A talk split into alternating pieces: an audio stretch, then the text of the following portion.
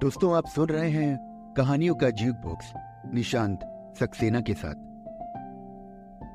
आज मैं आपको सुना रहा हूँ सादत हसन मंटो साहब की लिखी कहानी, मंजूर। जब उसे अस्पताल में दाखिल कराया गया तो उसकी हालत बहुत खराब थी। पहली रात उसे ऑक्सीजन पे रखा गया। जो नर्स ड्यूटी पे थी, उसका ख्याल था कि ये नया मरीज़ सुबह से पहले मर जाएगा। उसकी नब्स की रफ्तार गैर यकीनी थी। कभी ज़ोर ज़ोर से फड़फड़ाती और कभी लंबे लंबे वक्फों के बाद चलती थी। एक लहजे के लिए भी उसे चैन नहीं मिलता था। कभी इस करवट लेटता तो कभी उस करवट। जब घबराहट बहुत ज़्यादा बढ़ जाती तो उठकर बैठ जाता और लंबे लंबे सांस लेने लगता। रंग उसका हल्दी की गाठ की तरह जर्द था। आँखें धसी हुई थी और नाक का बासा बर्फ़ की डली। सारे बदन पर रशा था। सारी रात उसने बड़े शदीद कर्ब में काटी। ऑक्सीजन बराबर दी जा रही थी। सुबह हुई तो उसे किसी कदर इफाका हुआ कि वो निढाल होकर सो गया। उसके दो तीन अज़ीज़ आए। कुछ देर बैठे रहे और चले गए। डॉक्टर ने उन्हें बता दिया था कि मरीज़ को दिल का अर्जा है, जिसे कोरोनरी थरम्बोस कहते हैं। ये बहुत मोहलिक होता है।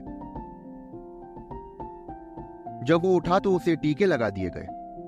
उसके बदन में बदस्तूर मीठा मीठा दर्द हो रहा था। शानों के पट्टे अकड़े हुए थे जैसे रात भर उन्हें कोई कूटता रहा था। जिस्म की बोटी बोटी दुख रही थी, मगर नकाहत के बाइस वो बहुत ज़्यादा तकलीफ़ महसूस नहीं कर रहा था। वैसे उसको यकीन था कि उसकी मौत दूर नहीं। आज नहीं तो कल उसको मर ही जाना है। उसकी उम्र बत्तीस के करीब थी। इन बरसों में उसने कोई राहत नहीं देखी उसे उस वक्त की याद आती है, जब उसकी सबाउत में इजाफा होता। उसके माँ बाप उसके बचपन में ही दागे मुराफत दे गए थे। मालूम नहीं कि उसकी परवरिश किस खास शख्स ने की थी। बस वो तो ऐसे ही इधर उधर की ठोकरें खाता इस उम्र तक पहुँच गया और एक कारखाने में मुलाजिम होकर 25 रुपए महावर पर इंतहा दर्जे की इफलास जदा ज़िंदगी गुजार रहा था। दिल में टीसे ना उठती तो वो अपनी तंदुरुस्ती और बीमारी में कोई नुमाया फ़र्क ना महसूस करता, क्योंकि सेहत उसकी कभी भी अच्छी नहीं थी। कोई ना कोई आर्जा उसे ज़रूर लाक रहता था। शाम से उसे चार टीके लग चुके थे। ऑक्सीजन हटा ली गई थी और दिल का दर्द किसी कदर कम था। इसलिए वो शायद होश में था और अपने गिरदो पेश का जायजा ले सकता था। वो बहुत बड़े वार्ड में था जिसमें उसकी तरह और कई मरीज़ लोहे की चारपाइयों पर लेटे थे। नर्सें अपने काम में मशगूल थी। उसके दाहिने हाथ पर नौ दस बरस का एक लड़का कंबल से लिपटा हुआ उसकी तरफ़ देख रहा था। उसका चेहरा तिमतिमा रहा था। लड़के ने बड़े प्यार से कहा, अस्सलाम वालेकुम। नए मरीज़ ने उसके प्यार भरे लहजे में मुतसिर होकर जवाब दिया वालेकुम सलाम।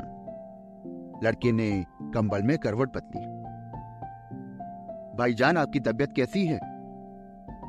नए मरीज़ ने इख्तियार से कहा।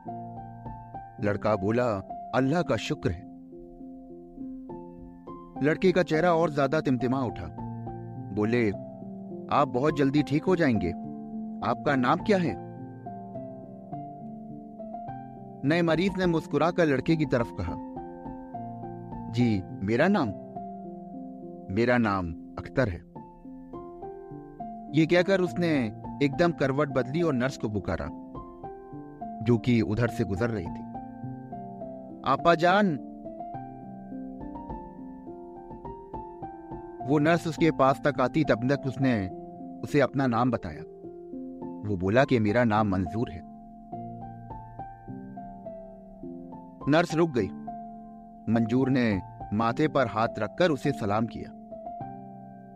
नर्स करीब आई और उसे प्यार के साथ लेके चली गई। थोड़ी देर बाद असिस्टेंट हाउस सर्जन आया। मंजूर ने उसको भी सलाम किया। डॉक्टर जी, अस्सलाम वालेकुम। डॉक्टर साहब का जवाब देकर उसके पास बैठ गया और देर तक उसका हाथ अपने हाथों में लेकर उससे बातें करता रहा, जो कि अस्पताल के बारे में थी। मंजूर को अपने वार्ड के हर मजीज में दिलचस्पी थी। उसको मालूम था कि किसकी हालत अच्छी है और किसकी हालत खराब। कौन आया और कौन गया? सब नर्सें उसकी बहनें थीं और सब डॉक्टर उसके दोस्त। और यही नहीं, मरीजों में कोई उसका चचा था, कोई मामू और कोई भाई। सब उससे प्यार करते थे। उसकी शक्ल सूरत मामूली थी, मगर उसमें गैर मामूली कशिश थी। हर वक्त उसके चेहरे पर तिमतिमाहट खिलती रहती जो उसकी मासूमियत पर हाले को कम कर देती। वो हर वक्त खुश रहता बहुत ज़्यादा बातूनी था, मगर अख्तर को हालाँकि वो दिल का मरीज़ था और इस मर्ज के बाइस वो बहुत चिड़चिड़ा हो गया चूँकि उसका बिस्तर अख्तर के बिस्तर के पास था, इसलिए वो थोड़े थोड़े वक्फों के बाद उससे गुफ्तगु शुरू कर देता। जो छोटे छोटे मासूम जुमलों पर मुश्तमिल होती थी। भाईजान, आपके भाई बहन हैं? जी नहीं, अपने माँ बाप का इकलौता लड़का हूँ। आपके दिल में अब दर्द तो नहीं होता? मुझे मालूम ही नहीं कि दिल का दर्द कैसा होता है। आप ठीक हो जाएँगे। आप दूध ज़्यादा पिया करें। हाँ मैं बड़े डॉक्टर जी से कहूँगा। अरे, आप परेशान ना हुए। वो आपको मक्खन भी दिया करेंगे। बड़ा डॉक्टर भी उससे बहुत प्यार करता था। सुबह जब राउंड पे आता तो कुर्सी मांगकर उसके पास थोड़ी देर तक ज़रूर बैठता और उसके साथ इधर उधर की बातें करता। उसका बाप दर्दी था और दोपहर को पंद्रह बीस मिनट के लिए आता था। सख्त अफरा तफरी के आलम में उसके लिए फल वगैरह लाता और जल्दी जल्दी उसे खिलाकर उसके सर पर मोहब्बत का हाथ फेरकर चला जाता। शाम को उसकी माँ आती और बुरका उड़े देर तक उसके पास बैठी रहती। अख्तर ने उसी वक्त उससे दिली रिश्ता कायम कर लिया था। अब उसने उसको सलाम किया था। उससे बातें करने के बाद यह रिश्ता और भी मज़बूत हो गया। दूसरे दिन की खामोशी में जब उसे सोचने का मौका मिला तो उसने महसूस किया। उसको जो इफाफा हुआ है वो मंजूर का ही मुजिजा है। डॉक्टर जवाब दे चुके थे। वो सिर्फ़ चंद घड़ियों का मेहमान था। मंजूर ने उसे बताया कि जब उसे बिस्तर पर लिटाया गया था तो उसकी नब्ज करीब करीब गायब थी। उसने दिल ही दिल में कई मर्तबा दुआ मांगी थी कि खुदा उस पर रहम करे। ये उसकी दुआ का ही नतीजा है कि वो मरते मरते बच गया। लेकिन उसे यकीन था कि वो ज़्यादा देर तक ज़िंदा नहीं रहेगा। इसलिए कि उसका मर्ज बहुत मोहलिक था।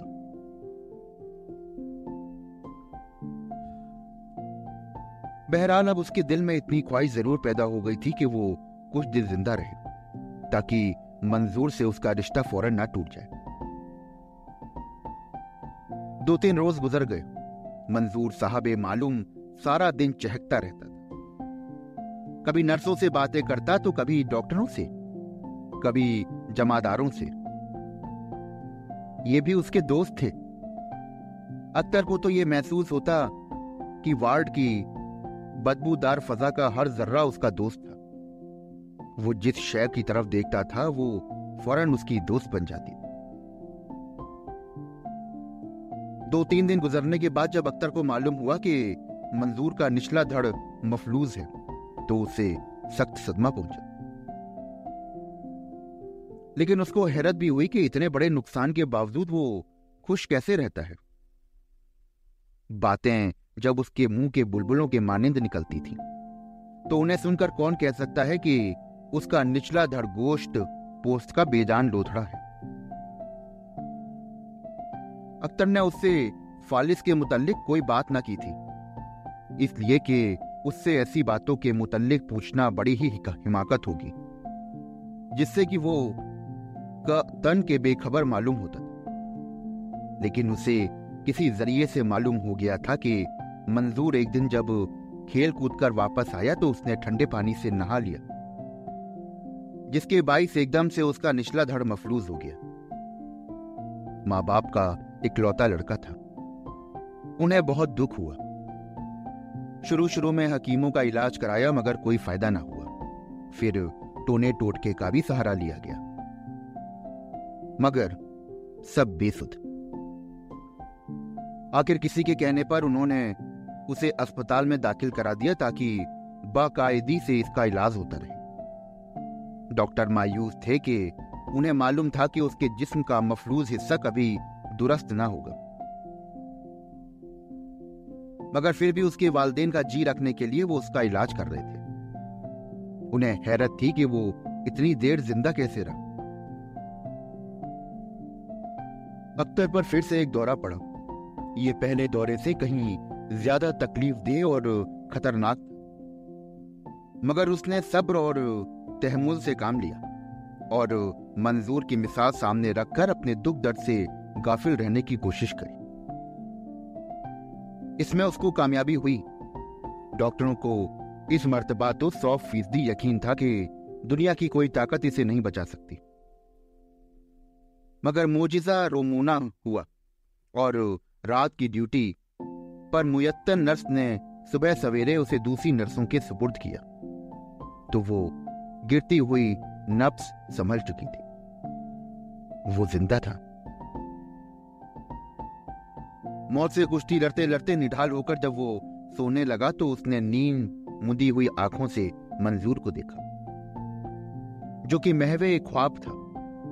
उसका चेहरा दमक रहा था और अख्तर ने अपने कमज़ोर और नफी दिल में उसकी पेशानी को चूमा और सो गया। जब उठा तो मंजूर चहक रहा था।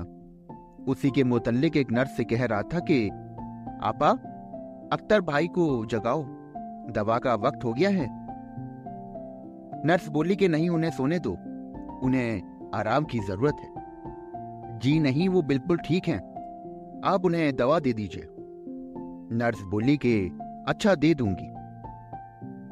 मंजूर ने जब अख्तर की तरफ़ देखा तो उसकी आँखें खुली हुई थीं। बहुत खुश होकर आवाज़ बुलंद कहा, अस्सलाम वालेकुम। और अख्तर ने भी नकाहत बारे लहजे में जवाब दिया, वालेकुम सलाम। भाईजान, आप बहुत सोए हैं? हाँ शायदन। नर्स आपके लिए दवा ला रही हैं। अख्तर ने महसूस किया कि मंजूर की बातें उसके नफी दिल को तकवीत पहुँचा रही थोड़ी देर के बाद ही वो खुद उसी की तरह चहकने चहकारने लगा। उसने मंजूर से पूछा, इस मर्तबा भी क्या तुमने मेरे लिए दुआ मांगी थी? मंजूर बोला, नहीं। पर क्यों? जी, मैं रोज रोज दुआएँ नहीं मांगा करता। एक दफ़ा मांग ली, काफ़ी थी। मुझे मालूम था कि आप ठीक हो जाएँगे और उसके लहजे में ये यकीन था। अब अक्कर ने उसे थोड़ा सा छेड़ते हुए कहा तुम दूसरों से कहते रहते हो कि ठीक हो जाओगे, पर खुद क्यों ठीक होकर घर नहीं चले जाते? मंजूर ने थोड़ी देर सोचा और बोला, मैं भी ठीक हो जाऊँगा। बड़े डॉक्टर जी कहते हैं कि तुम एक महीने तक चलने फिरने लगोगे। देखिए ना, अब मैं नीचे और ऊपर खिसक सकता हूँ। उसने कंबल के ऊपर से नीचे खिसकने की नाकाम कोशिश करी। अख्तर ने फ़ौरन कहा वाह मंजूर मिया, वाह। एक महीना क्या है, वो तो यूँ ही गुजर जाएगा। मंजूर ने चुटकी बजाई और खुश होकर हंसने लगा। एक महीने से ज़्यादा अरसा गुजर गया और इस दौरान में अख्तर के दिल पर दो तीन दौरे पड़े, जो ज़्यादा शदीद नहीं थे, मगर अब उसकी हालत बेहतर थी। नकाहत दूर हो रही थी और असबाब में पहला सा तनाव भी नहीं था। दिल की रफ्तार भी अब ठीक थी। डॉक्टरों का ख्याल था कि अब वो खतरे से बाहर है, लेकिन उनका ताजुब दस्तूर कायम था कि वो बच कैसे गया। अख्तर तो दिल ही दिल में हंसता था। उसे मालूम था कि उसे बचाने वाला कौन है। वो कोई इंजेक्शन नहीं था, वो कोई दवाई नहीं थी। वो तो मंजूर था। उसकी कुनूयत रजाइत में तब्दील हो गई थी। उसे ज़िंदा रहने से अब दिलचस्पी हो गई। वो चाहता था कि बिल्कुल ठीक होकर वो अस्पताल से निकले और नई सेहतमंद ज़िंदगी बसर करनी शुरू करते। मंजूर को सब इतना पता चला कि अब उसका इलाज अस्पताल के बजाय घर पर होगा और वो ठीक हो जाएगा तो उसे सख्त सदमा पहुँचा। वो घर नहीं जाना चाहता था। अख्तर ने जब उससे पूछा कि वो अस्पताल में क्यों रहना चाहता है तो उसकी आँखों में आँसू आ गए। बोला, मैं वहाँ अकेला रहूँगा। अब्बा दुकान पर जाते हैं और माँ हमसाई के यहाँ जाकर कपड़ी सीती है। मैं वहाँ किससे खेल, खेला करूँगा? किससे बातें करूँगा? अख्तर ने बड़े प्यार से कहा तुम अच्छे जो हो और अच्छे हो जाओगे, मंजूर मिया। चंद दिन की बात है, फिर तुम बाहर अपने दोस्तों के साथ खेलना और स्कूल जाया करना। मंजूर ने कंबल से अपना सदा तिमतिमाने वाला चेहरा ढापना शुरू कर दिया और रोने लगा। अख्तर को बहुत दुख हुआ और देर तक वो उसे पुचकारता रहा। और आखिर उसकी आवाज़ गले में रुंध गई और उसने करवट बदल ली। शाम को हाउस सर्जन ने अख्तर को बताया कि वो बड़े डॉक्टर ने उसकी रिलीज़ का ऑर्डर दे दिया है। वो सुबह जा सकता है। मंजूर ने सुना तो वो बहुत खुश हुआ। उसने इतनी बातें करी, इतनी बातें करी कि वो थक गया। और उसने सबको बताया कि भाई जान अख्तर जा रहे हैं। मंजूर और अख्तर जुदाई के बारे में सोचते हुए उसे बहुत दुख होता। उसे यकीन नहीं था कि सुबह वो उसको छोड़कर चला जाएगा और अपनी नई ज़िंदगी तामीर करने में मसरूफ होकर उसे अपने दिलो दिमाग से महवे कर देगा। क्या ही अच्छा होता कि वो मंजूर की अस्सलाम सुनने के पहले ही मर जाता। ये नई ज़िंदगी जो उसकी अता करदा थी। वो किस मुँह से उठाकर अस्पताल से बाहर ले जाएगा? ये सोचते सोचते अख्तर सो गया। सुबह देर से उठा तो नर्सें वार्ड में इधर उधर तेज़ी से चल रही थी। करवट बदलकर उसने मंजूर की चारपाई की तरफ़ देखा तो वहाँ पर मंजूर के बजाय एक बूढ़ा हड्डियों का ढांचा लेटा हुआ एक लहजे के लिए अख्तर पर सन्नाटा सतारी हो गया। एक नर्स पास से गुजर रही थी तो उसने करीब करीब चिल्लाकर पूछा, मंजूर कहाँ है? नर्स रुकी। थोड़ी देर खामोश रहने के बाद उसने बड़े अफसोसनाक लहजे में जवाब दिया। वो सुबह साढ़े पाँच बजे मर गया। ये सुनकर अख्तर को इस कदर सदमा पहुँचा कि उसका दिल बैठने लगा। उसने समझा कि ये आखिरी दौरा है। मगर उसका ख्याल गलत साबित हुआ। वो ठीक ठाक था और थोड़ी देर के बाद उसे भी अस्पताल से रुखसत होना क्योंकि उसकी जगह लेने वाला मरीज़ दाखिल कर लिया गया था। तो दोस्तों, अभी आप सुन रहे थे मेरे साथ सादत हसन मंटो साहब की लिखी कहानी मंजूर। आशा करता हूँ कि आपको ये कहानी बेहद पसंद आई होगी आपको कहानियाँ सुनने का शौक है तो मेरे साथ जुड़े रहिए। चैनल को फॉलो करिए और जितना ज़्यादा हो सके इस पॉडकास्ट को शेयर करिए। कहानी कैसी लग रही है आपको? ये आप मुझे मेरे इंस्टाग्राम पे बता सकते हैं। डिस्क्रिप्शन बॉक्स में मेरी इंस्टा आईडी दी हुई है। और अगर आप चाहते हैं कोई पर्टिकुलर कहानी सुनना, वो चाहे किसी भी लेखक की हो या कोई भी कहानी हो तो आप इंस्टाग्राम पे मुझे बता सकते हैं। मैं आपकी कहानी को ज़रूर अपने इस प्लेटफॉर्म पे पढ़ूँगा। फिर मिलता हूँ आपसे, तब तक के लिए शुक्रिया।